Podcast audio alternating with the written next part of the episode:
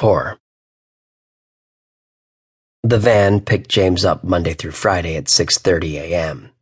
He didn't like getting up early, but he did love swimming at the pool before the crowds and the kids filled the place.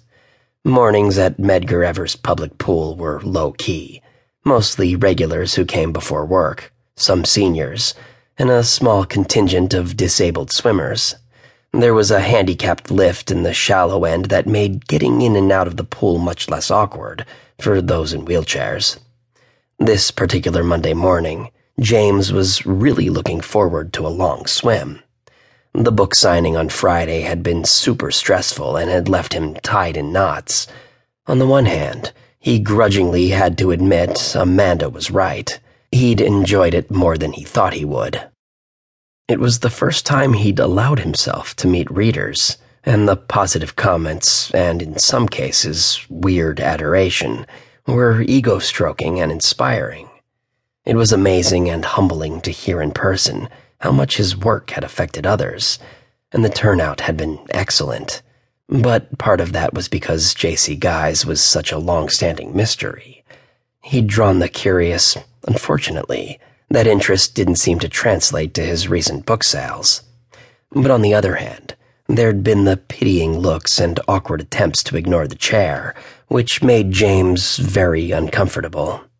And then there were the cell phone photos that had shown up on the sci fi forums almost at once. Everyone had an opinion about the revelation that he was disabled. Most were supportive, but a few were fucking rude. One guy even pontificated about how the problem must be degenerative and affect his mind because J.C. Guise's work had been going steadily downhill since Turncoat.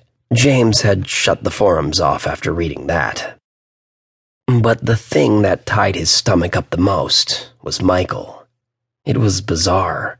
Probably 50 people had told James their names on Friday, and he'd written them all out by hand Yet he couldn't have told you a single one of them now. But he remembered Michael.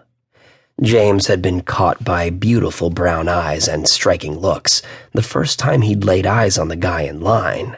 Michael was ethereal.